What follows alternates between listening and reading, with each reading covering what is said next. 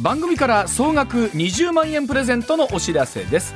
MBS ラジオ上泉雄一のエーナーでは6月12日月曜から16日金曜まで毎日お二人合計10人に現金2万円をプレゼント。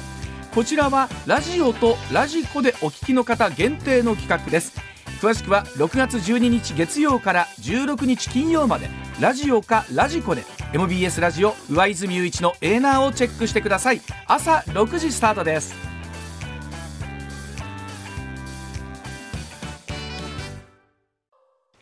時刻6時まもなく26分になります。ここからは石田英二さんでございます、石田さんおはようございます。よろしくお願いします。まずはこちらからです。さあ高速道路の無料化50年先延ばしへでございます、えー、5月31日に成立した改正道路整備特別措置法で高速道路の有料期間をこれまでの2065年から最長2115年まで先延ばすことが決まりました。これは高速道路の老朽化に伴う改修や更新にさらに1.5兆円程度の追加費用がかかることになったことからその財源確保のために有料期間さらに50年延長することになったということです。1.5兆円の追加財源老朽化対策だけでなく4車線工事化や EV 用充電施設の整備にも充てられるということなんですがあの数字が大きすぎてピンとこないいう あのちなみにまあ2115年ということは92年先でございますんで、えー、ここにいる我々はあまあスタッフも含めてままもなくまもなく全員必ず奇跡に入っております。あの生きてたら魔女です。まうちのメンバー生まれた人でも92歳です。もうしょ正直、うん、もうあ一生無料化はないんだなっていう。それはもうね絶対そうやのにもう口が裂けてもそれは言わんやろ、ね、その辺がねちょっとムカつけへん？ずるない？詐欺詐欺。詐欺こんなもん。絶対詐欺や。あの、俺ニュースの中でも、僕人生の今まで読んだ中で一番先のニュースを読みました。ね92年先。92年先のニュースを4位が来るとは思わなかった。それをほらほら92年前に言ったことは守られてないじゃないかって。言う誰が言うんですかっていう。話ですあの東京オリンピックのニュースを読んだ時でもね、うん、あ2020年ずいぶん先やなと思いましたに大阪万博も2025年ずいぶん先。あと、えー、なんだっけ？えー、リニアの開通、はい、2045年とかあったり、はい、先やなだけどまだ現実感ちょっとありましたけど2115年はないわ。絶対2100年のね誰かがこんなことあったんやって絶対言ってるちょっとこの音声音声残しといてほしいね。我々のあの見た見たこともないであろう後輩に あの大先輩の上泉さんという人がこのニュース読んで読んでたで。読んでた。実は。実は。読んでたで。あれからあれから92年経っていよいよ。いよいよ。読んでてほしいわ。でもおそらくまたそっからその後伸びるんやこれな。え2200年まで。そうそうそう。もうええわやって話。それでもうもうもういや、ね、でもその頃っていうと、うん、伊沢さんお話しれますけど、うん、道路はどうなっとんねんということにもなりますよね。2200年頃とかって、まあそれで言うとこういろんなお金がいるさっき言ったようにその電気自動車用の、うん、まあまあ言うたらその電電気充電器つけるのがあるけども、うんうん。うん、これおそらく車はもう人が運転してへんと思うねいやでですよねその頃は。勝手に走っとるんやと思うねそうですそのためには道路にセンサーいっぱい埋めなあかんからその金はどっから出てるんだよなとは思う。これ伊沢さんもうそもそも論ですけども、改めてですけど、うん、本来高速道路は 無料化になるものという前提なんです、えっと、そもそもですね。今からちょうど、まあ、60年前か、うん、2000ごめんなさい。1963年か60年前か、うん、にあのまあ、最初の高速道路ができできるわけですよ。はい、でその時は25年経ったら無料にすると。ああそう。そう。その時で？1963たす25は、えー、88。私ちょうど大学入る頃や。あその頃には無料化。そのその作った道路は、うん、作ったそこからその道路は25年経ったらタダにするっていうのがまあ原則やってん、うん。うん。うん、ところがやねその一向にあのまあならんかったどういうことかというとその儲かりました儲かったお金で、えー、次の道路を作る、うん、でその次の作った道路が儲かれへんでも次の道路を作る、うんうんということでどんどんどんどんどんどんまあよくほらたぬきしか走らんとか言われて道路が増えていった、ね、ただ一方でね、うん、日本全国にその高速道路網ができたことで、まあ、高度成長期のそのなんとか陸送を支えれたっていうのは間違いない。あそうでしょうね。ね、うん、で気が付いたら、うん。えっと、まあ、当時のあの道道路公団、うん、40兆円借金があったんや。でこれは第二の国鉄なりよんととこほっといたら、なんだって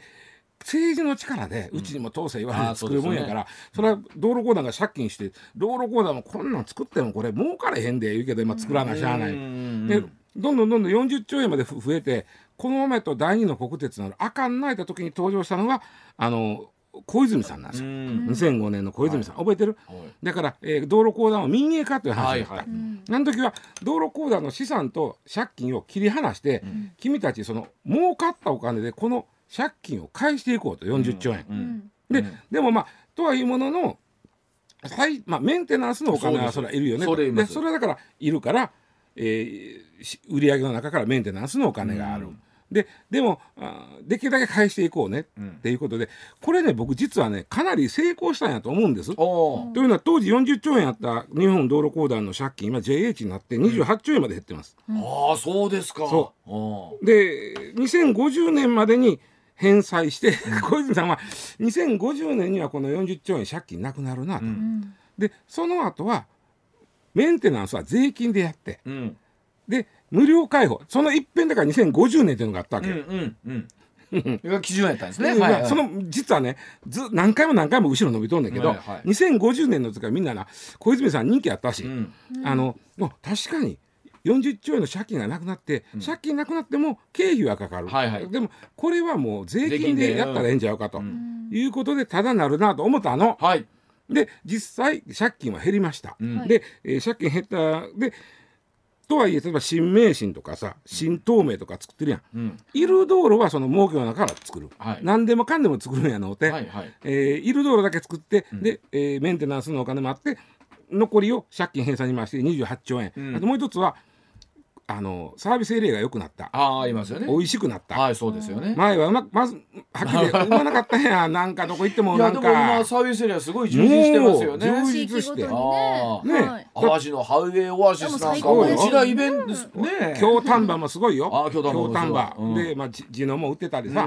でなんていうか道の駅みたいになったりしてさで観光名所になってそういう意味では僕ね小泉さんのここの改革は僕成こうやったと僕思うんですよ、うんうん。うん、うまいこと言ったと思ってただその時に笹子トンネルの事故が起こるんですよ。これが2012年。あれ12年ですか。2012年。だから小泉さんが改革してから7年後です。ああそうなんですか、うん、でそれはもう崩落してえっと、何人か亡くなりましたよね。でこの時にこれは想定してへんだあの回収費が発生するわけですよ。うんまあそうですよね。日々のメンテナンスは儲けからやれると思っとったら、いや大規模な更新はやらんでもいけるという日々のメンテナンスでいけるという発想やったのに、うん、笹子トンネルの崩落事故があった時に、うん、これはきちっと老朽化チェックしようと。うん、でこれはもう直そうと。そりゃそうやな、はいまあ、あ。んな事故があったら。ほ、いでチェックしたのさ。でチェックして当時はもうネクスコなってますよ、うん、で、えー、チェックしたら思いのほか、うん、あのいるなとこれ、うん、通常の維持管理では無理やなというのが出てきてこれはもうその時に高速道路各社が今今現時点で1兆5,000億いりますわと。あの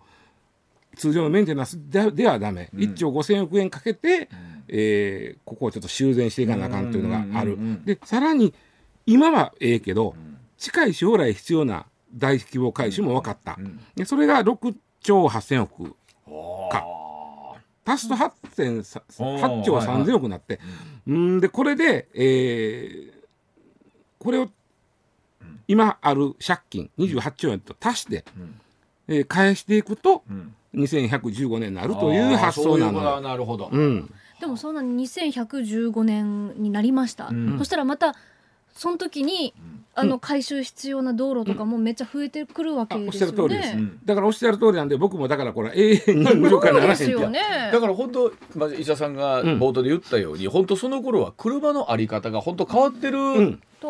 じゃないです、うん、ですよ。でいうように例えばもし自動レーンみたいなこととか、なんかいうように高速道路に、なんかそういう仕組みを埋め込みましょう言うたらもう多分ゼロベースからの話でしょ。なんか。そうそうそうそう、そうそうそうそうあのもう一つ不思議なのがその小泉さんが2005年に、えー、まあ民営化道路公団を民営化した時に通常のメンテナンスだけで未来英語を持つということに対して、うん、例えばこれ言うたら小泉さんは政治家なんで、うん、周りが持ちますよと言うたら、専門家が、はい、あそうなんと。そうまあそうですよね。なるけども、うん、実はその時点でもうあのすでにアメリカは大規模改修が必要なの分かってたわけ。やってたわけ、うん、アメリカの高速道路一歩先進んでますから、まあ、日本より。早うできてますから、早う作ったアメリカが通常のメンテナンスだけでは無理な大規模改修が必要ですよというのがこれがねもうあの少なくとも小泉政権が誕生した2005年当時にはもう問題になってたんよ。ということはあある種の、まあ、国土交通省の役人とか、うん、えー、はいやいやいやその通常のメンテナンスだけだ。無理ですよと、ね。うん、これ。うん、だから2050年の無料化ってその時点で無理や思いますよと。言わなあかんかって。でもそれはみんな分かってて。みんな分かってたけど。なんで分かっててそんなの？これは、うん、これはその当時の世論が、うん、さっき言ったように、えー、道路公団のまあ借金っていうのは作らんで道路までこさえて、たぬきしか走らないような道路こさえて、どんどん借金膨らましていって、うん、なんかこう、あの当時の小泉さんのさ、やり方もあってんけど、うん、もうあのいいいもんか悪もんかみたいな。確かにそうですね。いいもんか悪もんかみたいなあったんその時に講談が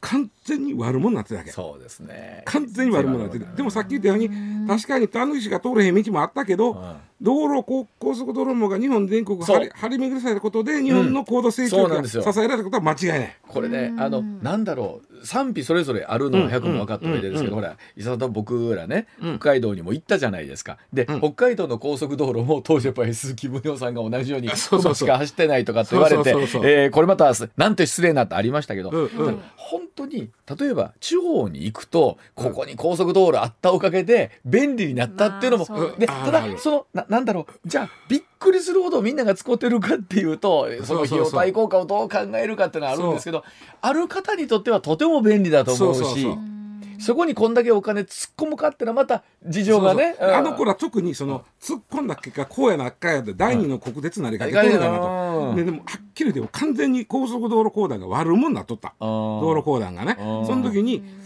道路公団としてはあの専門家の方がいや50年だったら無料化になりますよと民営化したら、この借金返していって。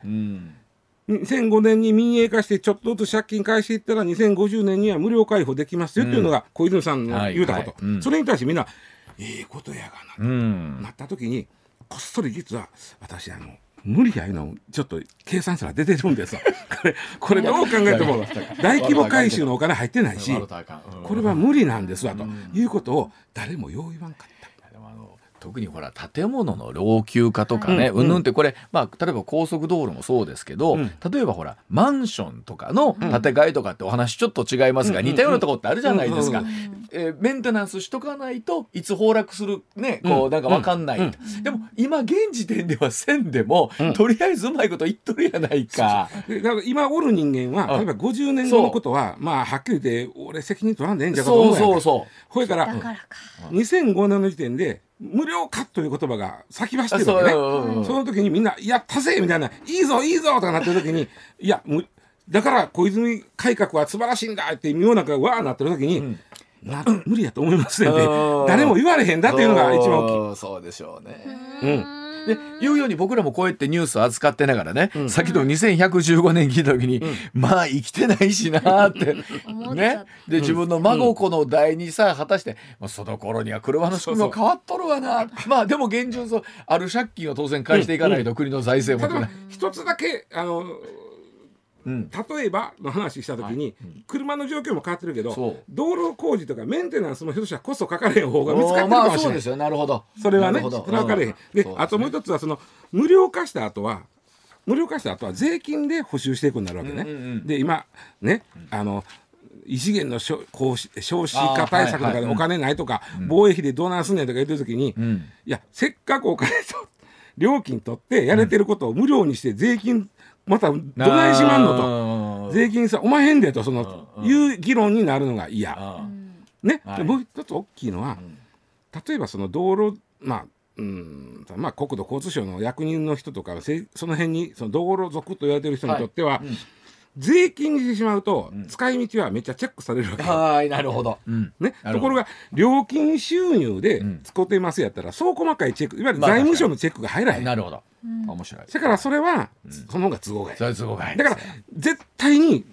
無料化は無理ですとは言わへんけど、伸ばして伸ばして伸ばして伸ばしていくというのがこのパターンでございます。あのおそらくどうですか？車運転してる方で、うん、将来これは無料化になるからなと思いながら運転してる人は、うん、多分誰一人いたらへんのちゃいます、うん、で無料化したらまた混むんちゃうかとか思ってる人もいてるしね、ね、まあまあ2115年、え後輩はその当時どんなニュースが出るかというところ、ね。はい、みんな死んでます僕らは、はい、はい、では続いてです。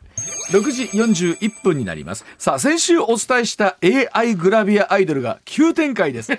AI グラビアアイドルさつき愛の写真集が早くも販売終了というニュースでございます。先週お伝えいたしまして一部のマニアの間で、えー、議論となりました。雑誌「週刊ブレイボーイ」の編集部が画像生成 AI を使って生み出した「さつき愛」ひらがなで「さつき愛」という名前の架空のグラビアアイドルなんですが、うん、プレイボーイ編集部この「さつき愛」のグラビア写真集を販売終了すると公式サイトで発表しました、うん、で編集部は AI 生成物の商品化について世の中の議論の深まりを見据えつつより慎重に考えるべきべきであったと判断するに至りましたと。なかなかちょっと。あのーえっとね、そうやなと思うんですけど、まずちょっとあの、えー、まあね、さつき愛というのをご存じない方も含めてちょっと説明しておきますと、うん、AI 生成というのは、うん、えー、人工知能がですね、インターネット上のありとあらゆるデータを勝手に勉強しておりまして、うん、で、えー、今の若い男の子やったらこういう顔が好きなんじゃないかというのを出してくる、うんうんうん、でそれをだつくによって作られた、えー、グラビアモデルがさつき愛ちゃんやったわけです、はい、どっかにおりそうな顔やったけど、ね、普通のあの実在の子の写真かと思いました、ようできてるようできてました可愛い。おいであのー「週刊プレイボーイ」のツイッターに寄せられた意見、ずっとおもろいから寄れたんですよね、だからその肯定的な意見はまあ可愛いとかさ、いいじゃんいいじゃんっていうのがあるけど、否定的な意見が見ていくとねなるほどおもろいなと思ったのが、例えば今まで散々あんたらプレイボーイね、うん、散々あのアイドルとかスタッフとか照明さんとかいろんな人に世話になっといて、うん、ここ来て切るんかいっていう。なるほど。なるほど。ね。あと面白かったのがアイドル AI のアイドルは日常がないから応援する気にならん、日常が欲しい。ああ面白いな。なるほどやろ？日常があるから僕たちは応援する気になるんですと。でそれはないで嫌ですねとあとねあとこれが今回はちょっとプレイボーイさんも引っかかったかもしれんけど AI 画像っていうのはたくさんの著作物を無無許可で、うん、学習するんです。これはあの日本の場合構わないんです。うん、でそれによってできてるんで、うん、えー、まあそういう無許可で勉いろいろ使ったできたものはあんまり応援したくないなというどっちかというとこれクリエイターの人かもしれない。自分はクリエイターとして自分が作ったものを、うん、勝手に学習材料に使われて、うん、そういうふうに生まれてきてんやったらそんなあんまり応援したくないなという人、うん、あと これおもろい。えー、プレイボーイ編集部のおじさんたちの会議の結果生まれた女の子と思うと嫌だ。嫌だ。これ何ですか？そのえっとそのまあ感情論ではないいわゆる権利というところの、ここをしっかりして著作権のところで言うとですよ、えっ、とその言うたら広くいろんな人のものが計算されてできたわけですよね。はいい、ろんな人で言うと広く薄く、何十億人分の権利がちょっとずつ入ってるみたいなイメージの考え方ってことですよね。それとあの日本の場合ねこの AI っていうのを普及させようっていうもう90年代の後半ぐらいやったかな、うん、にあのあじゃあそんな新しいなあ古ないか。えっと要は著作権法を改正するときにちょあえ人工知能がネットに入っていって学習する、それはいろんなもん、はいはい、作品を見て学習しおる、うん、この時にその作品の作った人の許可つまり著作権を、うん、の許諾を得る必要はないというふうになったの、うん、これは極めて緩いんです。日本の場合、うんうんうん、この AI というのを普及させたいがためにここを緩くした、でここが許可得られるのはほぼ日本ぐらい。あそうなんですね。アメリカもヨーロッパもいるんです。いるっていうかあの難しい言い方するんだけどアメリカの場合はねフェアユースっていう考え方があって、うんうん、えー、公正な使い方であればいちいち許可いらんと、うん、えー、っていうのがあるんですけど、うん、えー、この AI のさつき愛ちゃんを生み出す、過程っていうのはフェアユースなのかどうかという議論は日本の場合せなあかんねほんだから。まあ要は、えー、なんだろう一つは週刊誌の売り上げだったりとか、そうそうそうそうそう写真集の売り上げに直結するまさにそういうこと、まさにそういうこと、だからそこの議論がさせんまま日本の場合使えるから、まあ、あとほんであの AI は国国境に関係なく勉強しよる。うんね、ひょっとしたらそうそう、アメリカの、えー、グラビアアイドルからも勉強してるかもしれない。例えば、日本のその日本の AI っておかしいですけど、その日本の AI が、アメリカでは、それこそその、えあんまりその著作権とかも含めて使っちゃいけないじゃないですか、でも日本が勝手に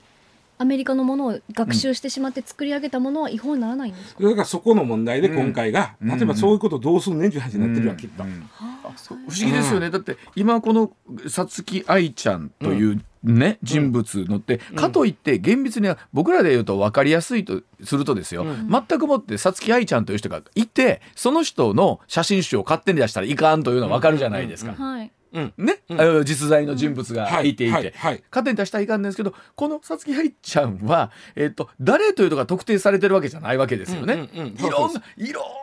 んなものが。ただね、うん結果として結果として。あの子があの子がね、このさつき愛という AI アイドルが世に出た瞬間に、うん、誰らに似てるよねと。俺もおばちゃんにこの子と似てるよねってありますあります、めっちゃ似てるやんこの子になって。いる、でやっぱりやっぱりどうしても似てくるまあそう似てきますよね実在そうすると実在のその人にとっては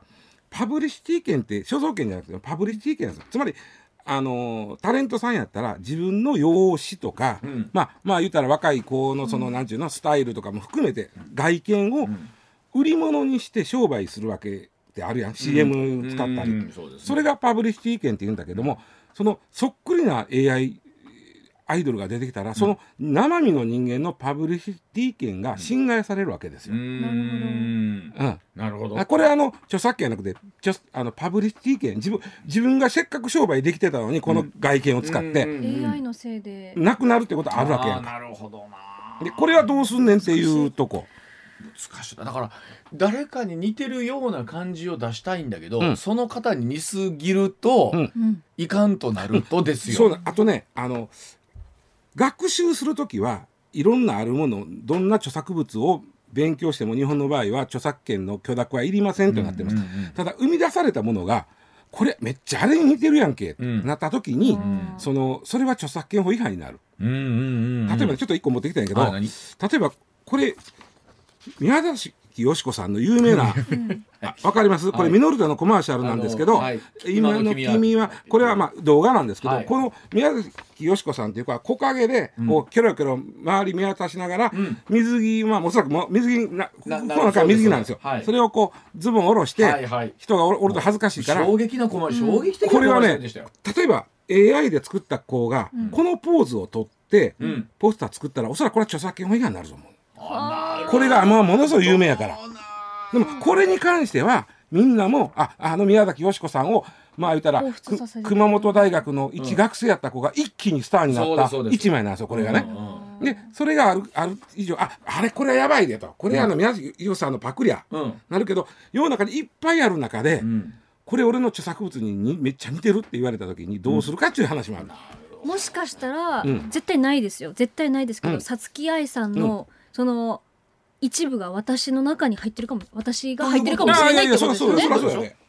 髪の毛の色とかも含めてとかで、うん、っていうことですね。うん、あの難しいのがね細かいややこしいのが、はい、AI が作り出したものに著作権はないんですよ。うんうんうん、AI は人間ちゃうから。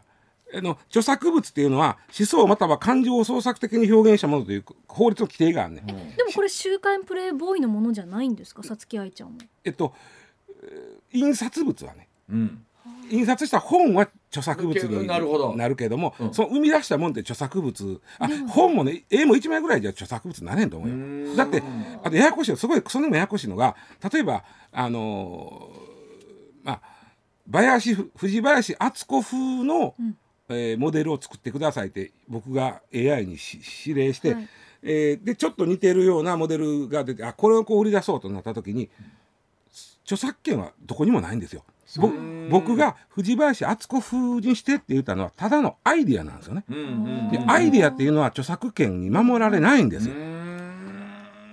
から思想とか感情を表現したものでないとあかんこれいやあのこんなでね今お話を持ってたのは、うん、多分こうラジオ機の皆さんも、今こう非常に若干複雑な話になってきてるなと思いながらだと思うんですけどあなんでしょう。結果として集英社さんとかは、これをお出しになる時に、当然そこはどうなるだろうみたいなところは多かれ少なかれはあったんじゃないんでもまあおそらく、あの写真集僕写真集見てないんですけど、写真集にもその今言ったようにあこれはあの有名なあの写真と同じ構図になっちゃってるやんっていうのはチェックしたと思う。そうだと思います。うん、だと思います。チェックした上でやってるからその問題ないとは思うんだけど今言ったように、アメリカの例えば俺のね、作った作品をで学習するなと言われてるアメリカの例えば一部の人が言ってることをちゃんと守れて、そんな分からへん勝手に学習しようねんから。そうね。うん。まあ、そうなんそれはね分かんないでそれがもし仮に訴訟になった時に、これが爆発的に例えば売れ訴訟になった時にさあどんなふうな法律の対応になるかっていうところのリスクをはらんでますよね。そうそうそう。それでちょっとだからこれは中止じゃなくてあくまでも終了という言い方して、でももちろん最後に言わせてもらうと僕一つものすごい気になってるのは、今回のプレイベイの話とも全く違いますよ、ちょっともう一遍白信します、えー、要はね自動ポルノなんですよ。あんだけ生身の人間とそっくりの写真が今写真というかアイドルが出てきたわけじゃないですか、うん、そしたら今18歳未満の男女のわいせつな写真とか動画っていうのは児童ポルノで厳しく取り締まりの対象になるわけ、はいで、これ生身の人間に限るんです、うん、これが生成されたもんでこの人が実在しませんとなったら児童ポルノの対象にならないんですよ。でもどう見ても例えば、えー、18歳未満の、まあ、男性でも女性でもいいんだけど、子供の、そういうわいせつな写真やけど AI は作れちゃうわけですよね。確かに。確かに。そうか、うん。うん、そうなるとまた別の問題。いやまあおっしゃる通りで。それともうちょっとひそのなんで実在する人間やなかったらまあ罪に問われてないかというと、まあ、そあんなもんまでイメージしてへんだけどね、まあ、ええぐらいイメージしとんだけど、その被害者がいないっていうことなんですよね。本当はね。でもそ AI であんだけ作ってもらうと知らんところで被害者が生まれてる可能性あるわけ。あれあお前やんけとこれ。この写真でそういうところも含めてまあ整列なこと多いなということですいや一枚の写真ですけど考えたら、うん、深いいろんな問題出てきますね、うん、なるほど分かりました。上泉雄一のエーナー MBS ラジオがお送りしています。さあ時刻6時58分回りました。続いてこちらです過去2番目の量だそうでございます。覚醒剤700キロドバイから密輸し逮捕というニュースです、アラブ首長国連邦から覚醒剤を密輸したなどとして警視庁中国籍の男女4人を覚醒剤取締法違反の容疑などで逮捕したと発表しました。押収量とすると過去2番目に多いということで覚醒剤およそ700キロ末端価格に換算すると434億円相当ということですよね。薬物銃器対策課によりますと容疑者らのグループ今年1月ドバイから覚醒剤を収納したコンテナ7台を貨物船に積んで3月に東京港にえ陸揚げし密輸したなどの疑いがあるということなんです。これ映像で見ましたけどすごい量でしたよね。ね。ちょっと不思議なのが、うん、まあまああの覚醒剤ってあの1回0.03グラムなんです。でこれ単純に僕何遍も自分計算間違ってへんかな計算間違ってへんか何遍も電卓でやってみたんですけど、うん、もう700キロいうことは2333万3333回分なんですよ。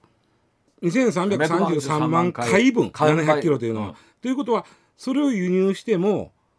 あの、まあ、日本に、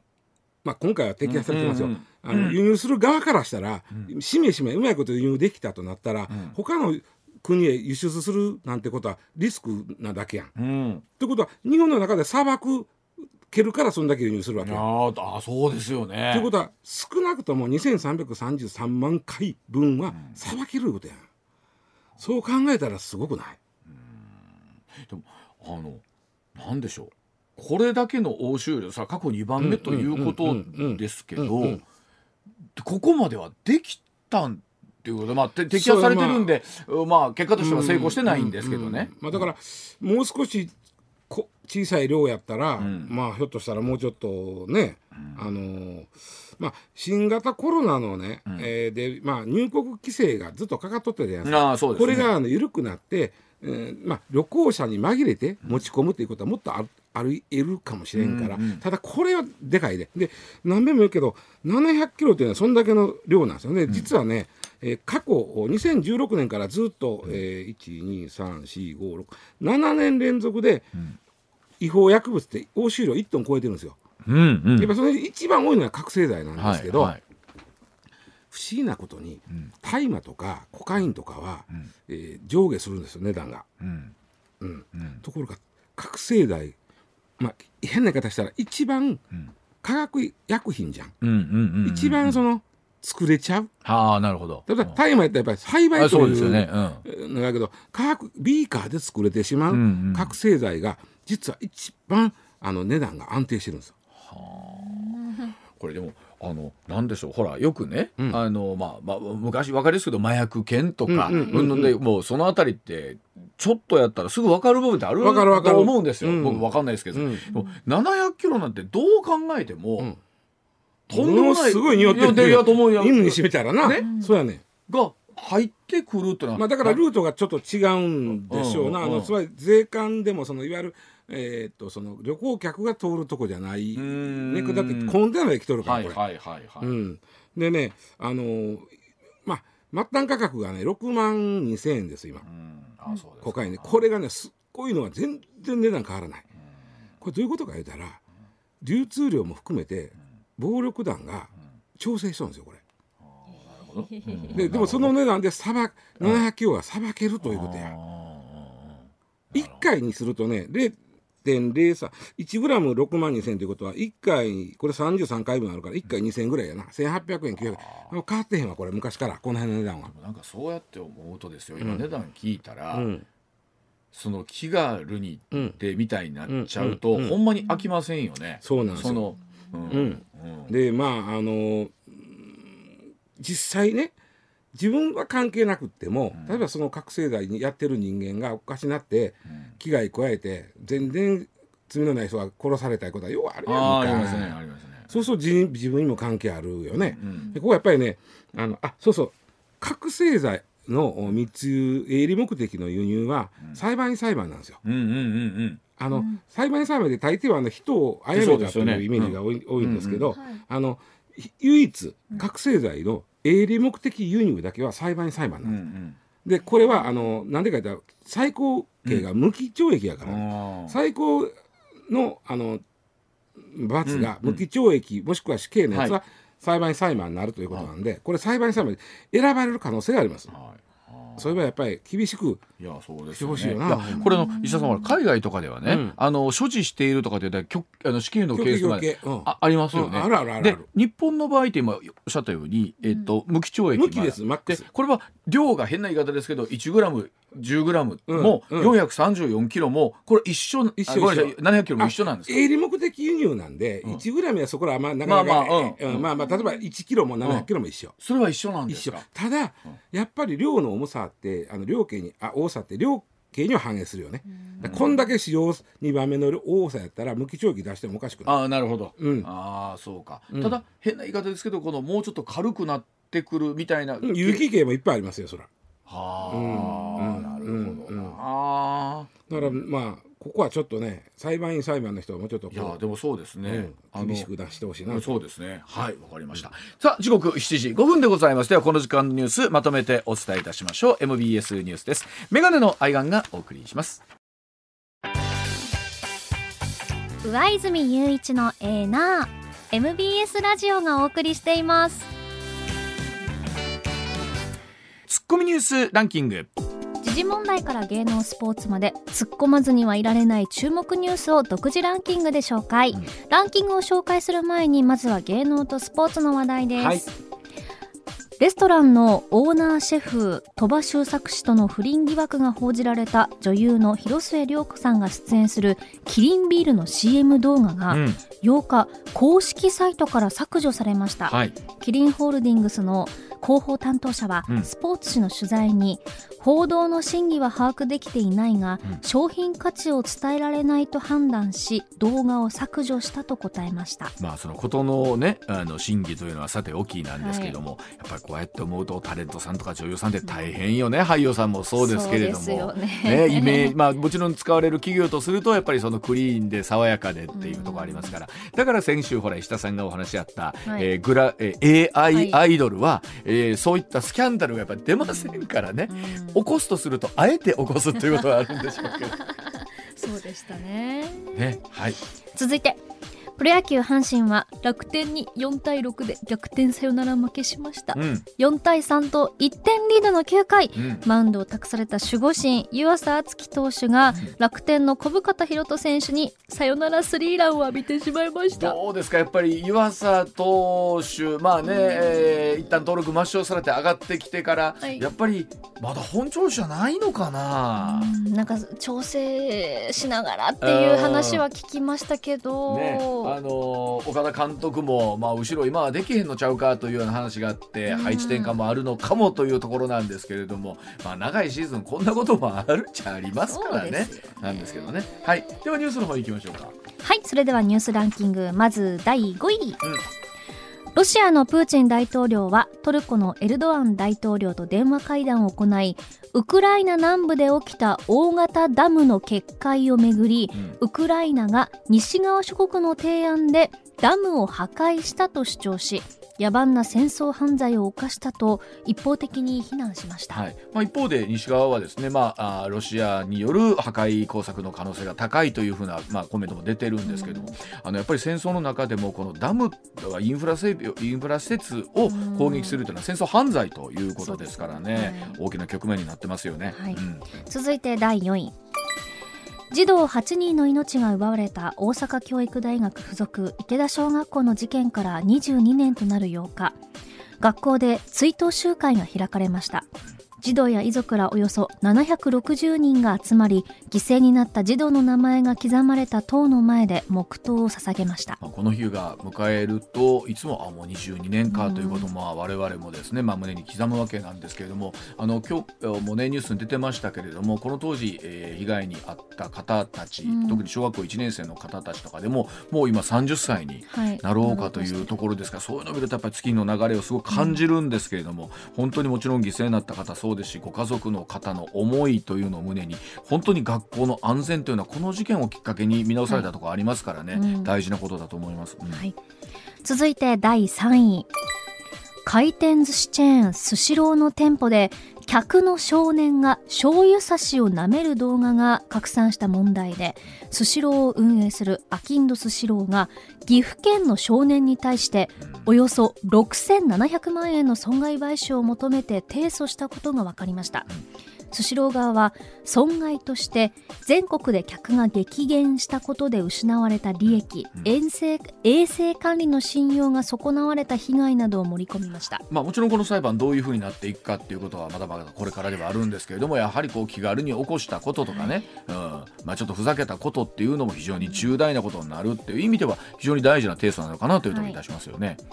続いて第2位2016年大学生ら15人が死亡した長野県軽井沢町のスキーバス事故で長野地方裁判所は運行会社の社長に禁錮3年元運行管理者に禁錮4年の実刑判決を言い渡しました。地裁判決は輸送の安全を確保する義務を追っていた2人が事故前から運転手の技量不足を認識できる立場にあったと判断しました、まあ、あの安全人の命を扱って特にハンドルを握られるとかっていう方は、まあ、もちろんあの重々その責任感じてやってらっしゃる方が本当多いと思いますけれども一方で管理する側もねその後しっかり見極めるっていうのはとても大事なことなんだなというのをこういうの見て改めて思いますね。はい、うん、続いて1位活発な梅雨前線の影響で8日激しい雨となり近畿地方でも一部の地域に大雨警報が出されました。この後雨雲は東に進み9日にかけて近畿東海関東でも警報級の大雨になる恐れがあります。東海道新幹線は9日午前中にかけて運転見合わせや遅れが出る可能性があるということです。今雨雨雲レーダー見てました。静岡辺りかなりまとまった雨雲来てましてこの辺りはねあの先週の大雨でも被害があったところなので引き続き十分ご注意いただきたいと思います。上泉雄一のエーナーではあなたのメッセージをお待ちしています。ニュースについて言いたいことはもちろん暮らしの中で感じたいろんなことぜひ送ってください。メール uwa.mbs1179.com ツイッターではハッシュタグエーナーをつけてつぶやいてください。